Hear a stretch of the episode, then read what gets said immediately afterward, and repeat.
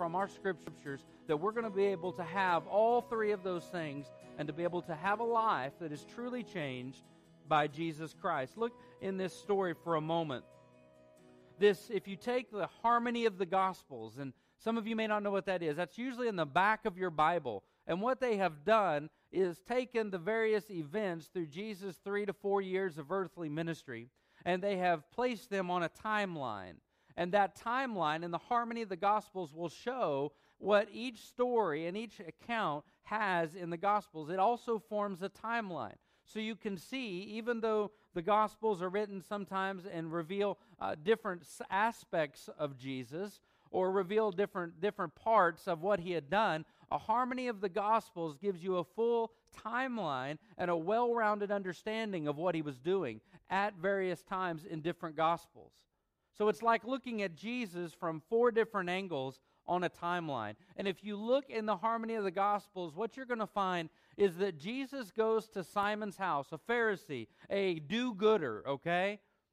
Religious elite. Jesus goes to Simon's house shortly after he has a great discourse with people. Jesus says some incredible words. In fact, I want to read to you these few words that we believe led this woman to the feet of Jesus Christ. Come to me, all you who labor and are heavy laden, and I will give you rest. Take my yoke upon you and learn from me, for I am gentle and lowly in heart, and you will find rest for your souls. For my yoke is easy and my burden is light. Jesus spoke those words to a multitude of people, and then later in the harmony of Gospels, he goes into Simon Peter's house. So he has just left this public discourse where he has invited all of the weary, all of those who are burdened, all of those who need rest, all of those who need reconciled. He just gave this tremendous invitation and then turned, dropped the mic, and walked away. He went into Simon's house. This woman is described in one way she is described as a sinner. This is important for us understanding much of this story, much of the context of what happened in Simon's house, much of the context that spurred Simon's thoughts in his heart and Jesus' tremendous defense of this woman. You see, when a man is referred to as a sinner, most generally it had to do with either he wasn't keeping the law or he was a tax collector. Tax collectors were considered the worst of sinners for many of the same reasons we don't like tax collectors today and others. They worked for Rome. But when a woman was called a sinner, there was a predominant one answer. When she was labeled a sinner, it was because she was sexually promiscuous.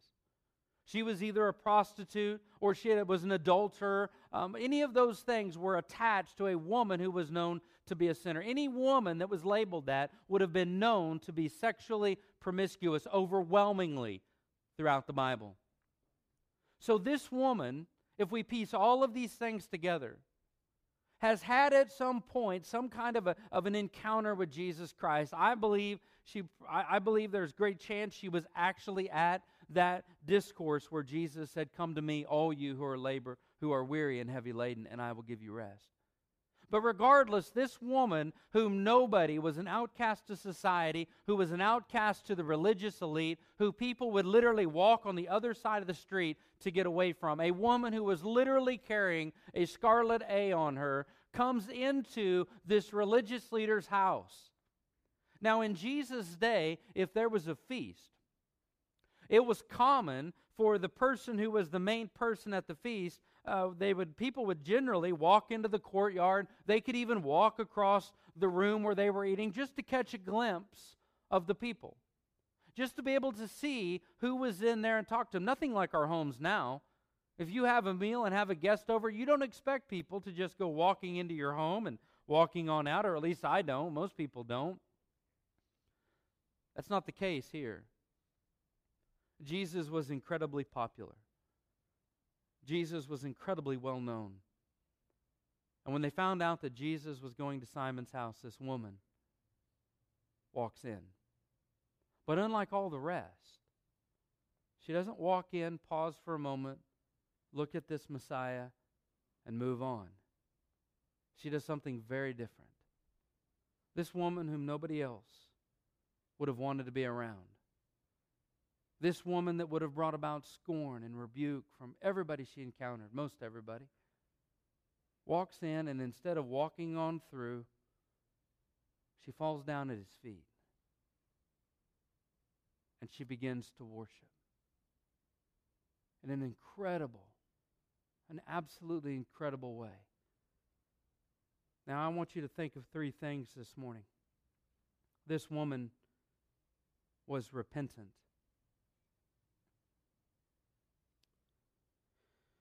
It says,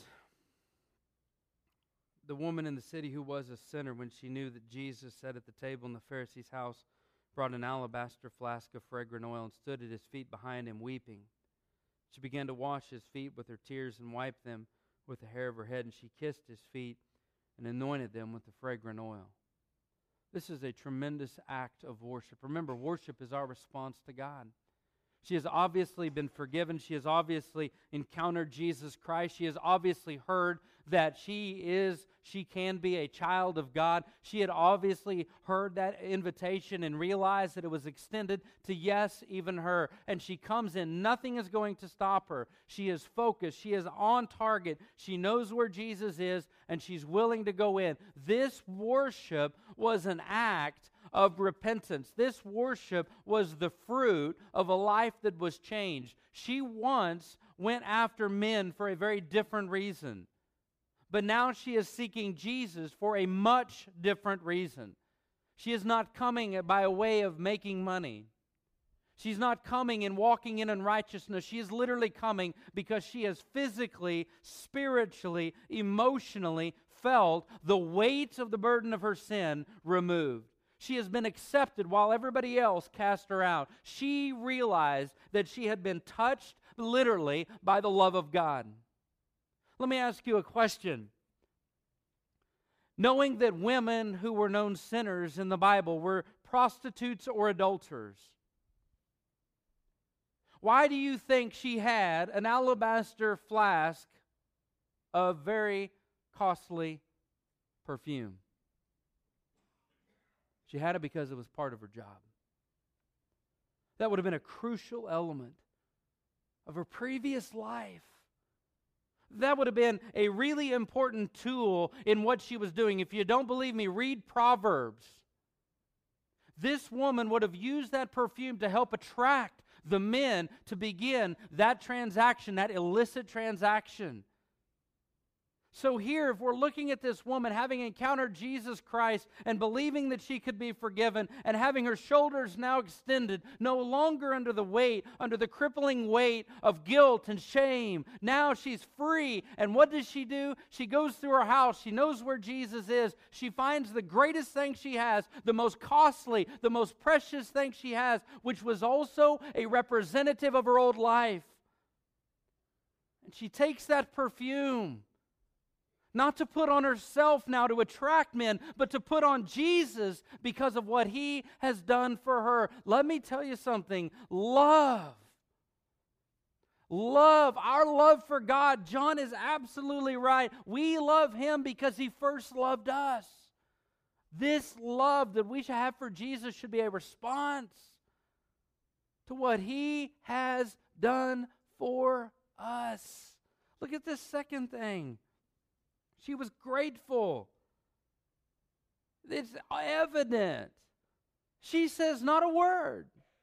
Not one word is spoken, but her gratitude, her thankfulness, her worship is evident in her posture, in her practice. Everything she is doing is a response to what God had done for her. She knew what she had received. Look at what Jesus says. This is why I can tell you that this woman was already forgiven. This is why I can tell you that her encounter with Christ on the floor was a response to something that had already taken place. Listen to what Jesus says in verse 41 There was a certain creditor who had two debtors. Jesus is using very simple teaching style here. He's placing it in the, in the time frame that everybody could understand, everybody could relate to, and he says this, this man, this one man had two, two, two people who owed him money. One owed 500 denarii and the other 50. And when they had nothing with which to repay, he freely forgave them both. Tell me, therefore, which of them will love him more. Jesus is justifying this woman's position by telling Simon she's the one who owed the creditor the most. He is now taken in this story. He is now, Simon, who was trying to distance himself from this encounter, is now drawn into it. Jesus has just brought him right into the story. Jesus is saying, Simon, this is you. You owe 50. This woman owed 500. And the creditor freely forgave them both. Which of them do you think loves him more? And it forced Simon, he forced Simon to say the one who owed the most. And Jesus said, You judged rightly. Jesus, in his teaching, showed that this woman, by the way, let me reiterate this both were unable to pay their debt. Both had a sin debt.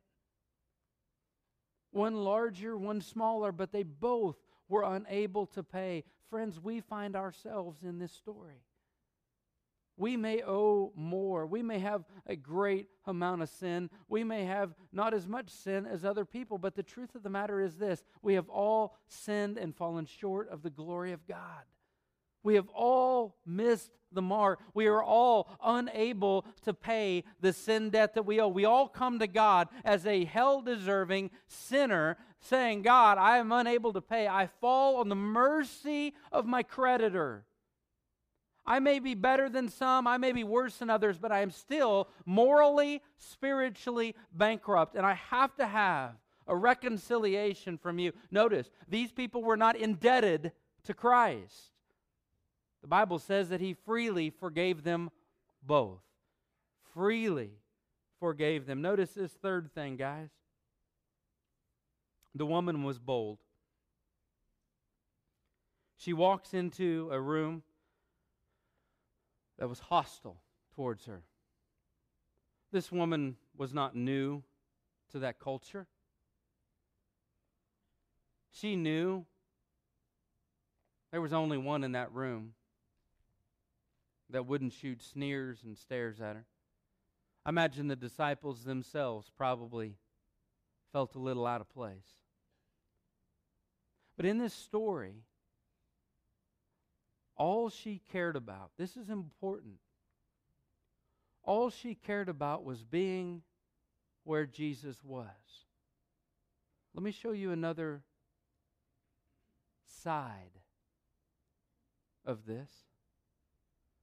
Jesus, in his justification of the woman, rebukes Simon, the Pharisee. See, it was customary in that day that when you had a guest, not just a guest, but a special guest like Jesus, you, you would wash their feet. The dirty, dusty roads, the sandals that they wore, it was essential that when you came into somebody's house, the host would have somebody there, probably a servant or even the lowest of servants, to be able to wash the feet of your guest. It was customary that you would greet them with a kiss, right on the cheek a kiss of, of, of brotherhood, a, a kiss of fellowship. It was customary in that hot place to be able to refresh your guests with putting oil on their forehead to give them some relief from the heat. That was the minimum that you would do. Wash their feet, kiss their cheek, and anoint their head with oil. That was the minimum.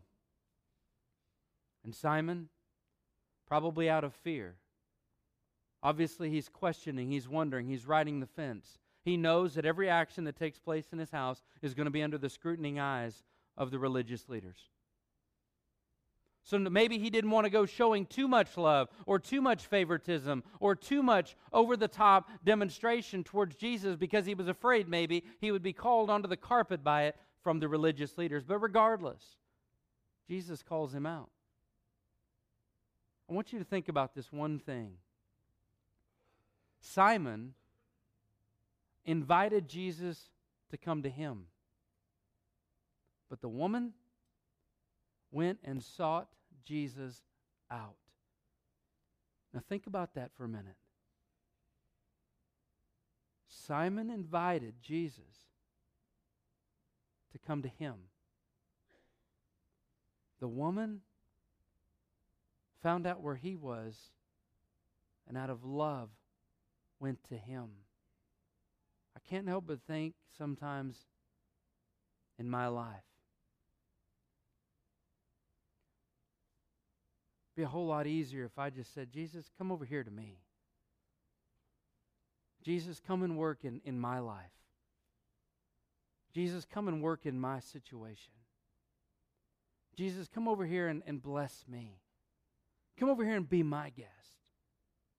There's a vast difference between that type of an attitude and the attitude that says, I love Jesus and I'm going to go wherever he is.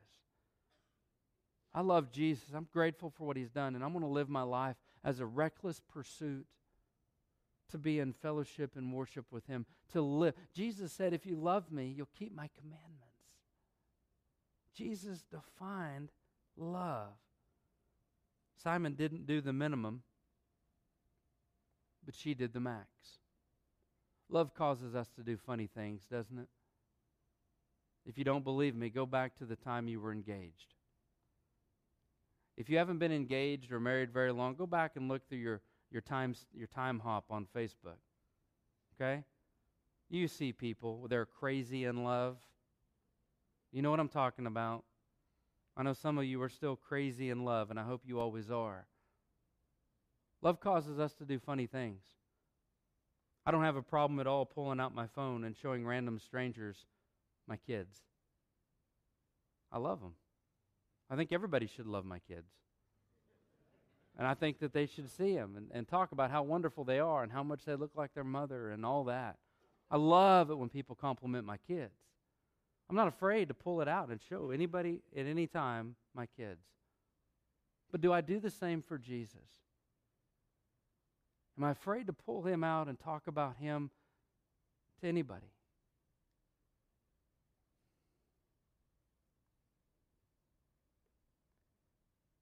If I love other people the way I love Jesus Christ, what would the fallout be? If the love that I have defined as love for God, if I applied that to my marriage, what would my marriage look like? What if you only talk to your wife on Wednesdays and Sundays? What if you all but ignored her all through the week but a couple times throughout the week? What if when you did talk to your husband or your wife, it was just this recited little saying just to get it done, as we sometimes do with prayer? Wouldn't last long. What if we really, what if those of you that have an on fire relationship with Jesus Christ, and, and when you love your wife like that, or you love your husband like that, or you love your children like that, that is going to radically change. You see, when we evaluate our true love for God and define it, not by ourselves, but define it by the way God defines it, that's going to change things, friends. Remember this no one is unlovable. No one. They may not want it, welcome it, or reciprocate it, but nobody is unlovable. This type of love, this type of love, man, love is a powerful thing. Peter had previously told, had told Jesus at one point, though all will deny you, I will not. Peter said, I'll go to jail. Jesus said, No. Before the rooster crows, you will have denied me three times, Peter. Many of you probably know the story. Peter was outside the high priest's palace, warming himself by the fire.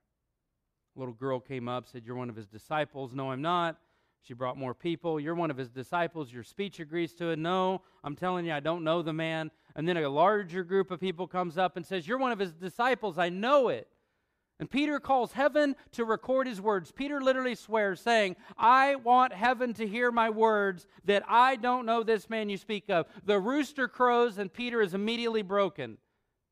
Peter did not live up to the man he said he was going to be. Peter just denied the greatest man in his life. Je- Peter just denied Jesus Christ not once, not twice, but three times. He runs off and cries and weeps bitter tears. Jesus is crucified. He lays in the tomb for three days. After the third day, he gloriously reappears, resurrected from the grave. He has defeated death, hell, and sin. He comes out of the grave and he re- seeks to restore Peter.